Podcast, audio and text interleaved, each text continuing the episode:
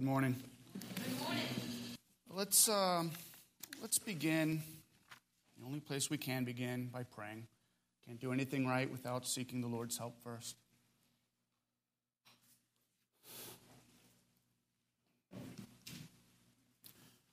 Our Heavenly Father, you are magnificent and mighty, glorious and sovereign, good and gracious loving. Father, we pray for your love now, and your grace and your mercy, that you would give us ears to hear, eyes to see, and soften hearts to receive your word, which is true, right, living, and inerrant. Father, we confess that we are in desperate need of your word. It is to us life, water to a dying man. We are dying men and women without it. So, Father, feed us, we pray. We pray, Lord, that you would lift our hearts into heaven, as it were, to see Christ in his glory, so that there we might be equipped to worship you well and rightly not only this morning, the rest of this week and the rest of our lives. To this end that we pray, in Jesus' name, amen.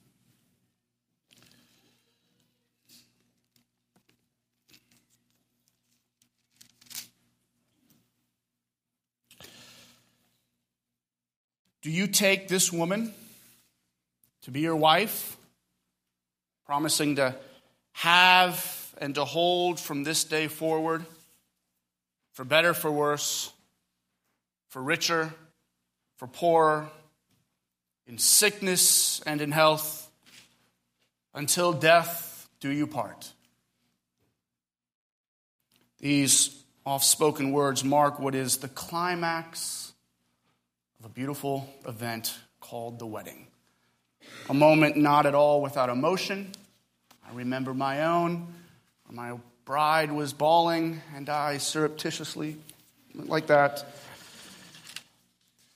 Not only do these words bring to me the sweet memory of my covenant promise made to my wife, Marisol, but I, as the officiant in many other weddings, have had that, that special opportunity to, to be right there in what is, seems to be like that secret bubble where it's just the, the groom and the bride, and, and, you, and you hear those whispers and you see their face up close, and they're seconds away from being officially married for the rest of their lives. It's no light and easy decision, especially in a day and age where no fault divorce seems to be the norm. Marriage still means something, though. People want it, defend it, or does it? It, of course, means different things to different people. For many throughout history, it's merely been pragmatic, right? Keeping a family name, combining incomes, being granted certain tax exemptions. For others, it's a union between two people bound by the emotion of love of course, as soon as that emotion dissolves, well, then so too does the union. For many, it's just the socially acceptable thing to do. You've not thought much about the why so much as you've thought about the who. Who's the one? Who will I marry? Of course, Paul tells us in Ephesians 5 that marriage was instituted by God Himself back with the creation of Adam and Eve, not for any pragmatic reasons, though there are those in a marriage, and not merely for romantic reasons, though there certainly is that as well, but firstly and primarily for gospel reasons. That is, Paul tells us elaborately that marriage is an institution which points to the far greater marriage between Christ and his church his bride. Each and every marriage here on earth Since Adam and Eve to the newest couple getting married today, ultimately, in God's design, points to the gospel message of Jesus Christ dying for and, and coming into union with the church, the collected whole of all sinners whom God has elected and whom Christ has died on behalf for, and whom the Spirit has regenerated. We sang about it earlier. From heaven he came and sought her to make her his only bride. This is why marriage is referred to as a covenant in the Bible. It mirrors the new covenant that Christians stand under as a result of Christ's death. Of course, the marriage covenant here between one man and one woman is not an eternal covenant. Jesus goes on to teach, and we'll see this in a couple weeks in Mark 12, that in heaven there will be no more marriage. Man and woman will not give themselves to marriage anymore. But the new covenant of Christ's salvation of the church, bringing his bride to himself, that will last on into eternity, never ending. In the marriage covenant of a man and a woman to promise to hold each other from this day forward until we say, is death do you part. And of course, that's, that's the sad reality of all marriages, isn't it? They all come to an end. They begin in joy, but sadly, they all come to an end, either in death or more sadly, in divorce. The glorious good news of the gospel, though, is that Christ's marriage with his church, that began in death, Christ's death, but ends in eternal joy. Unending, forevermore, no divorce. The passage before us this morning gives us some insight into the marriage covenant between a man and a woman. And it does so by highlighting for us the ultimate marriage between Christ and the church. Let me read the passage, and then we'll look at the context and what it says to us. Mark chapter 10, verse 1. And he left there and went to the region of Judea and beyond the Jordan and crowds gathered to him again. And again, as was his custom, he taught them. And Pharisees came up in order to test him. Just a side note here. It's interesting that throughout the book of Mark, all the testing has been done by the Pharisees against Jesus. Who was the first person to test Jesus? It was the devil. So there's this pattern of every testing by the Pharisee kind of just being another outworking of a satanic attack against Jesus. They came up to him in order to test him and asked, Is it lawful for a man to divorce his wife? So we read this question not as a, a legitimate, legitimate question that they want, but as an attack to catch him. Verse 3 He answered them, What did Moses command you? They said, Moses allowed a man to write a certificate of divorce and to send her away. Jesus said to them, Because of your hardness of heart, he wrote you this commandment. But from the beginning of creation, God made them male and female. Therefore, a man shall leave his father and mother and hold fast to his wife, and they shall become one flesh. So they are no longer two, but one flesh. What therefore God has joined together, let not man separate. And in the house, the disciples asked him again about this matter, and he said to them, Whoever divorces his wife and marries another commits adultery against her. And if she divorces her husband and marries another, she commits adultery. This is God's word, and may He bless it to our understanding. Now, the, the, the context here, you can see in verse 1 is Jesus has now entered into Judea. This is the home turf, if you will, of the Pharisees. Home ground advantage. And we see in verse 2, they use that immediately to their advantage and approach Jesus and try and test him, or probably better rendered, try and catch him. You see, the Pharisees, They knew, right, that John the Baptist had been killed precisely because of his outspoken objection to King Herod and his unlawful marriage. Herod beheaded him because of his unlawful divorce and remarriage. If they could now get Jesus to publicly oppose Herod's remarriage, well, then surely they'd be able to get Jesus under Herod's wrath. That's the plan. And so they ask him if he thinks it's lawful for a man to divorce his wife. Well, because Jesus is Jesus, he flips the test back on them and asks them a more crucial question concerning divorce. Look at verse 3. What did Moses command you? In other words, Jesus drives them to the essential issue on marriage and divorce. Who defines it? What did Moses say? Right? Moses wrote the first five books of the Bible, and within those books, we have some of the most foundational passages on marriage itself. And so Jesus, in, in, shining the spotlight back on the Pharisees, asks them, What does the Bible say? Friends, this ought to be as a little rabbit trail here. This ought to be the case with us, shouldn't it? I mean, countless ideas of marriage float around our society, vying for our attention.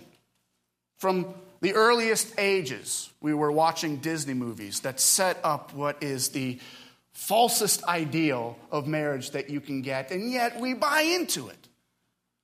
And then later, young boys buy into other ideas that they've learned in the locker room about marriage. Not the best place to learn about marriage.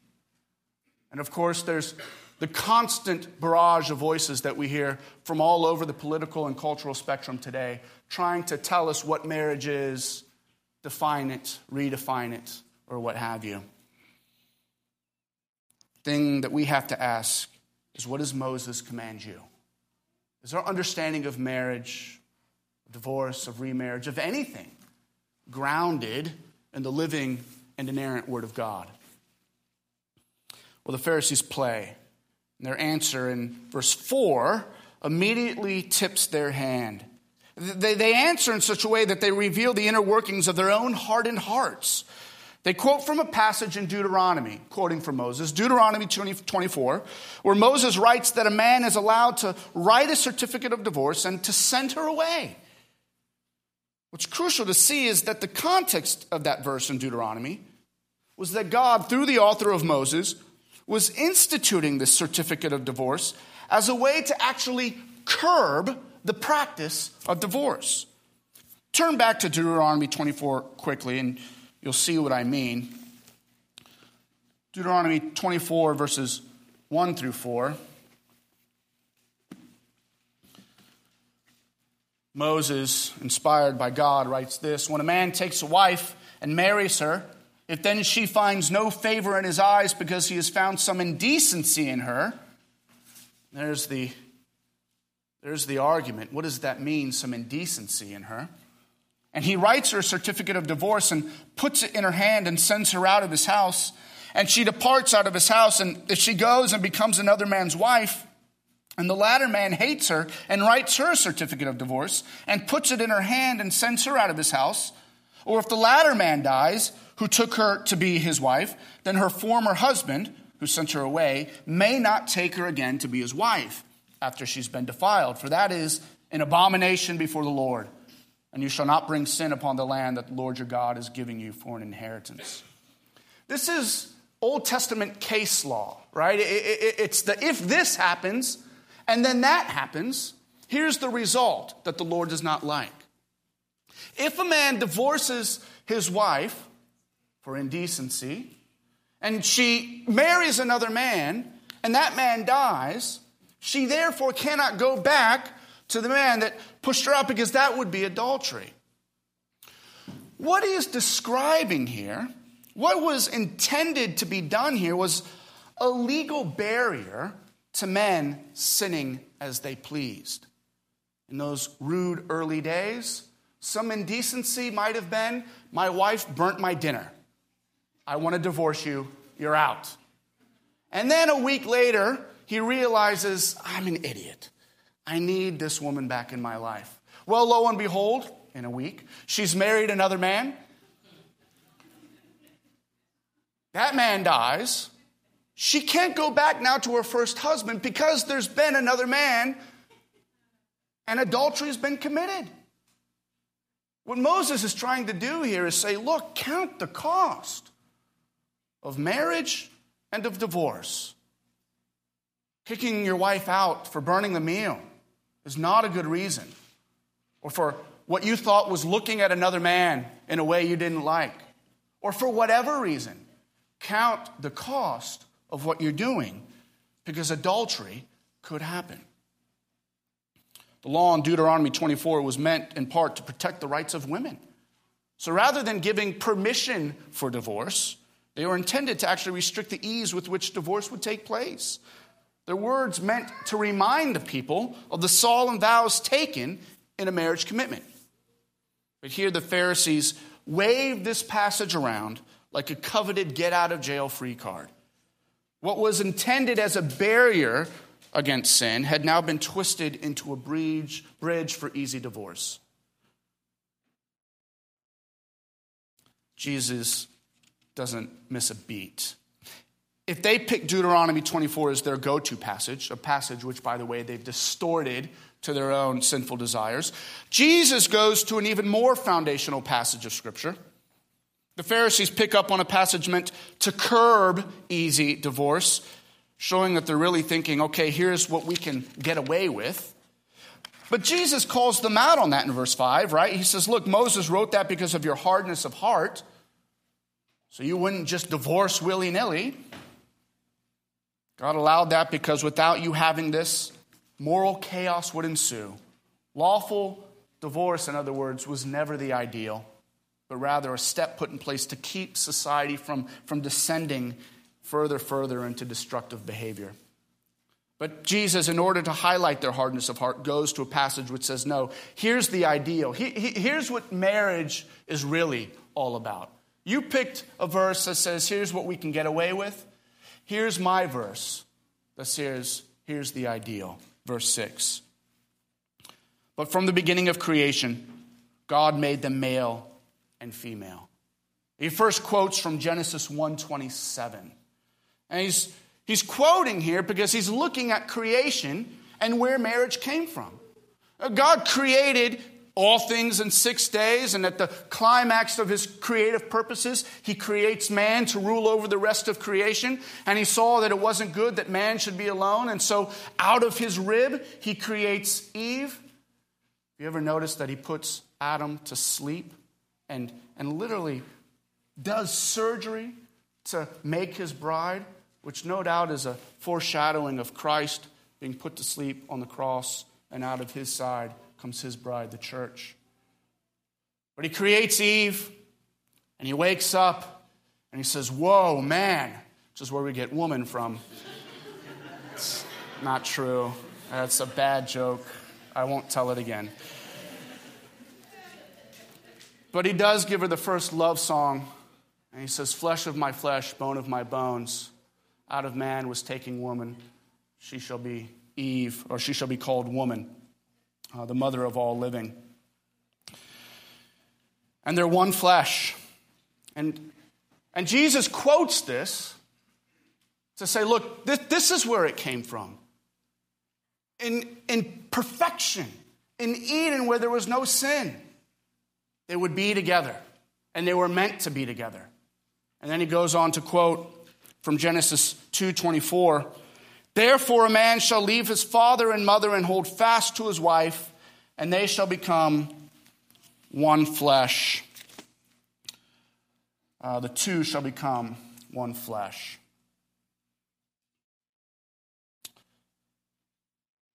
I want to step back and look at a couple points as to why I think Jesus is quoting from this foundational marriage passage.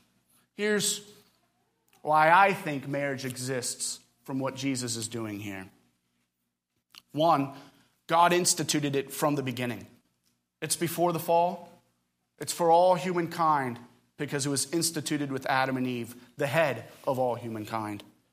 What that means is that marriage is for everyone.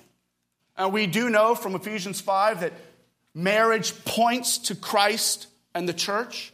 And a godly marriage especially points to Christ and the church. But all people can get married. Although, of course, in this day and age, we need to add the caveat between one man and one woman. But whether you're Christian or not, marriage is for you.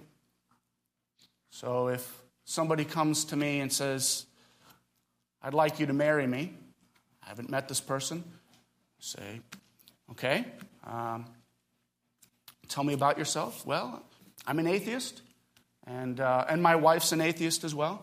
We want to get married. First, I'll say, well, why do you want a Christian pastor to marry you? That doesn't make sense. But if, say he wants it, I said, okay, I'll do it. Because marriage is for all people.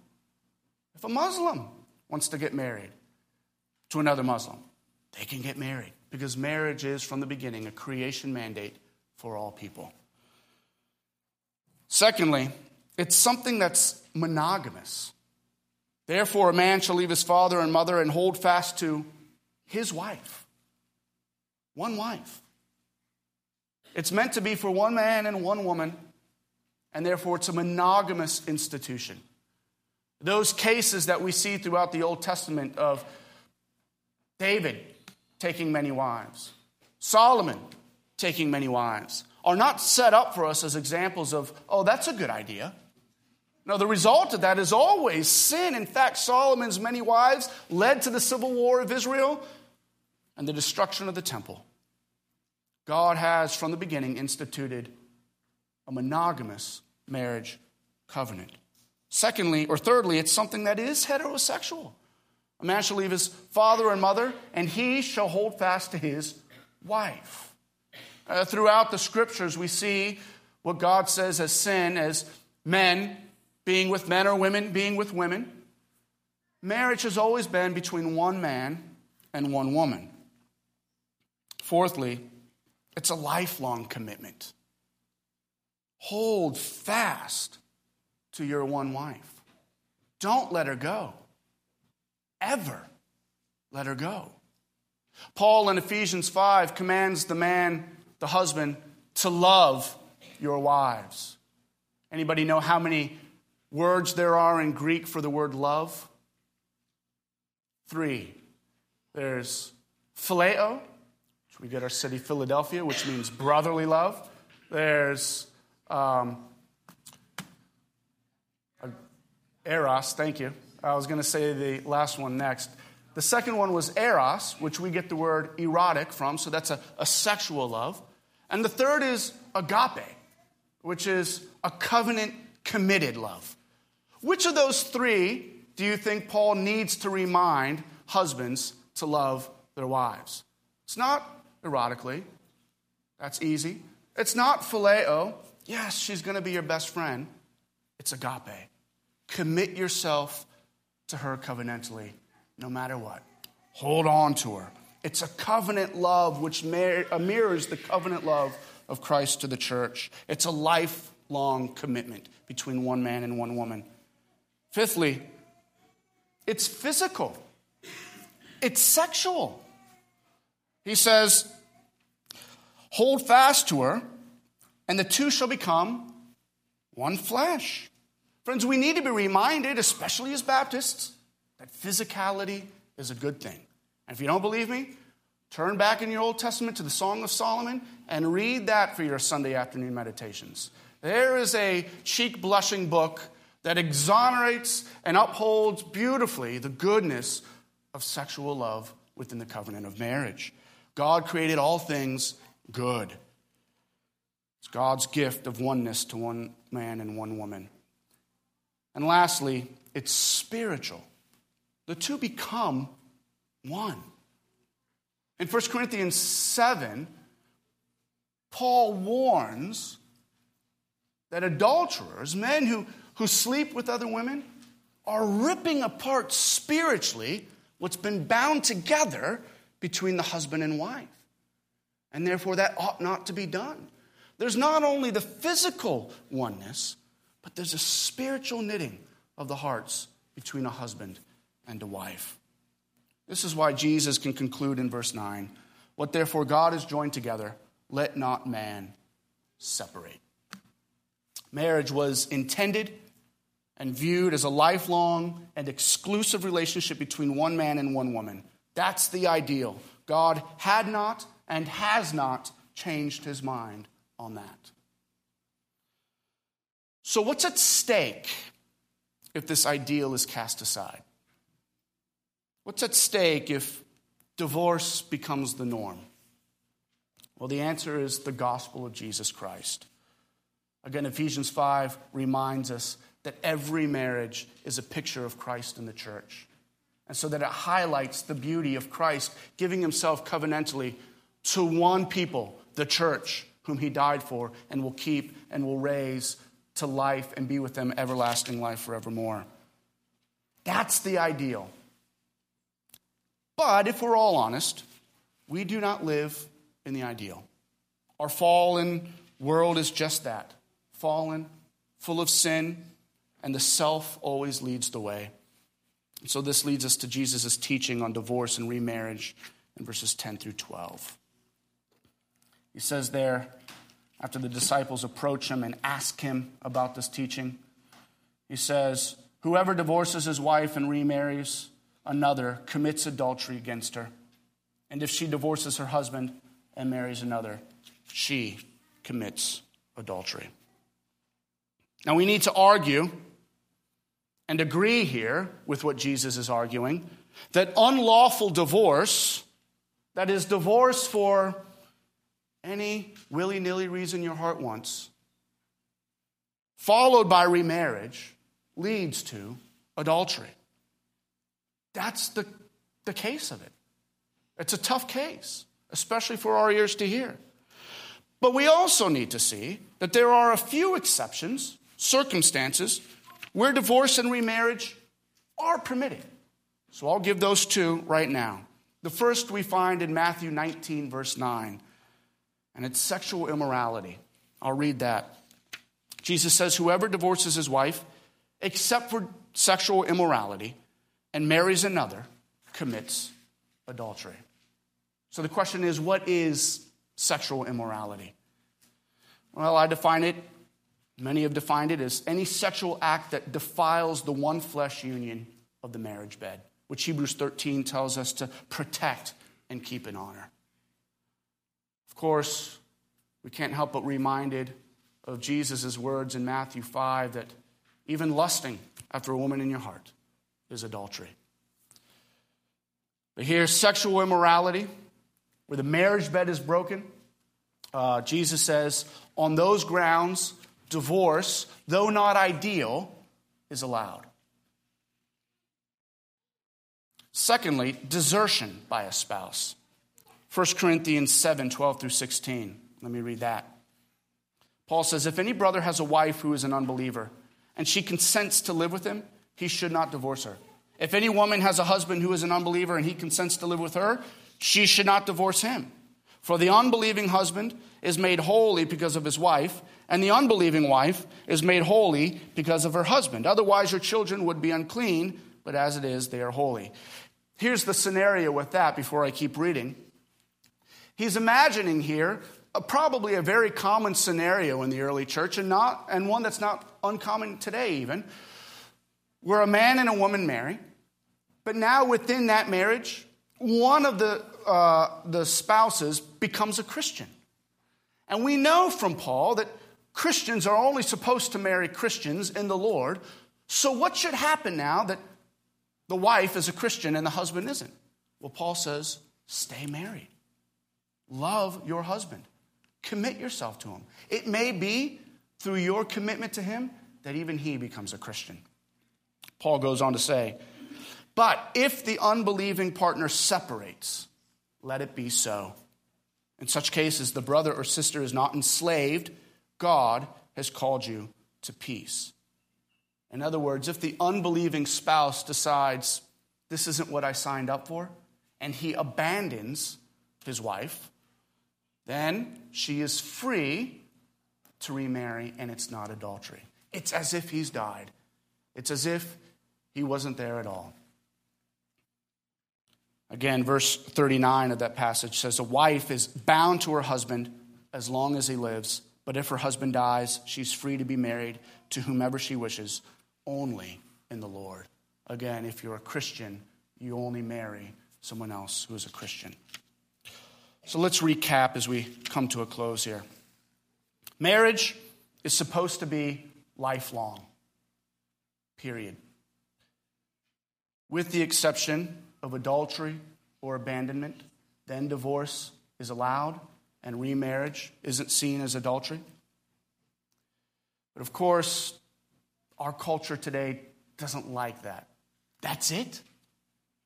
If my wife commits adultery or, or if my husband abandons me, that's the only reason.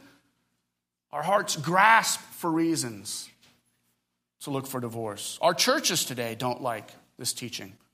I think if we're honest, our own lives many times act contrary to this teaching. I want to close by applying this to different people here because we all are in different stages of life.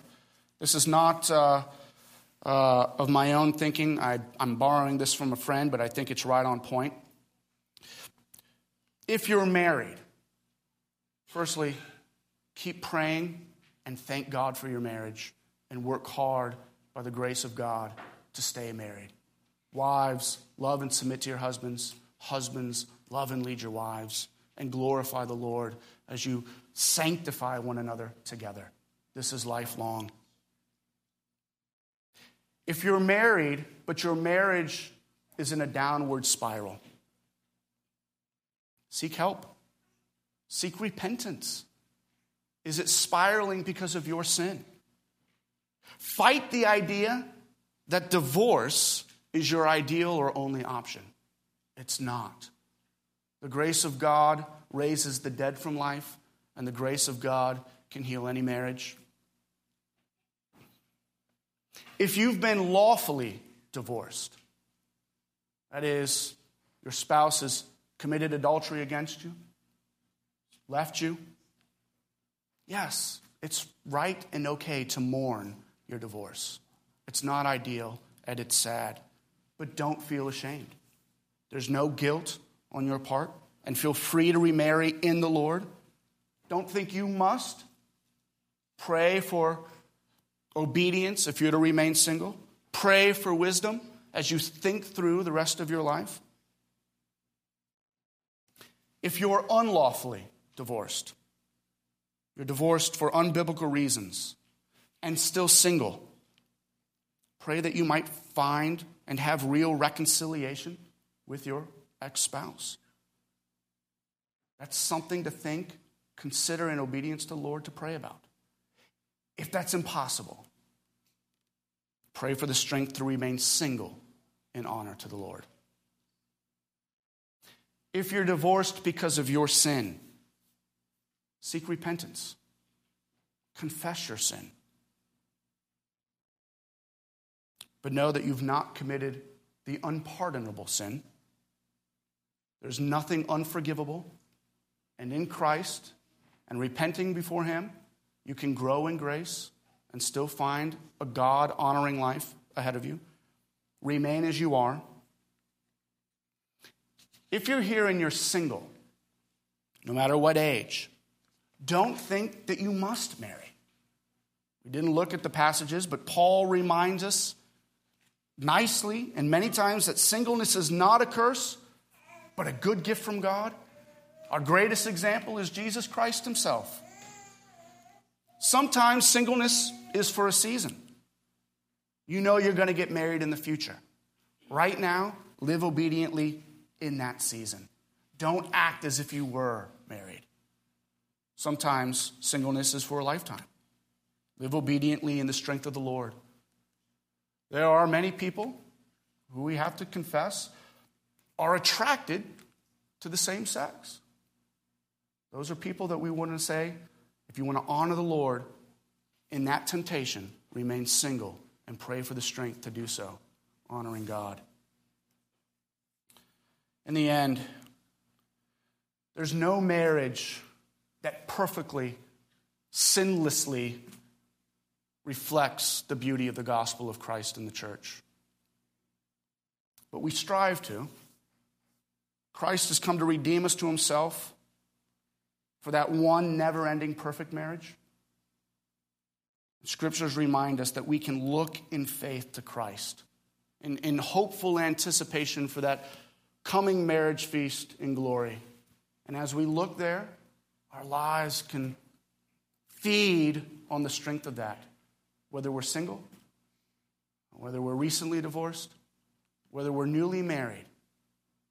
As we look to Christ and what he's done for us in the gospel, that will have an effect upon us here. We pray these things for us in Christ's name. We pray for us.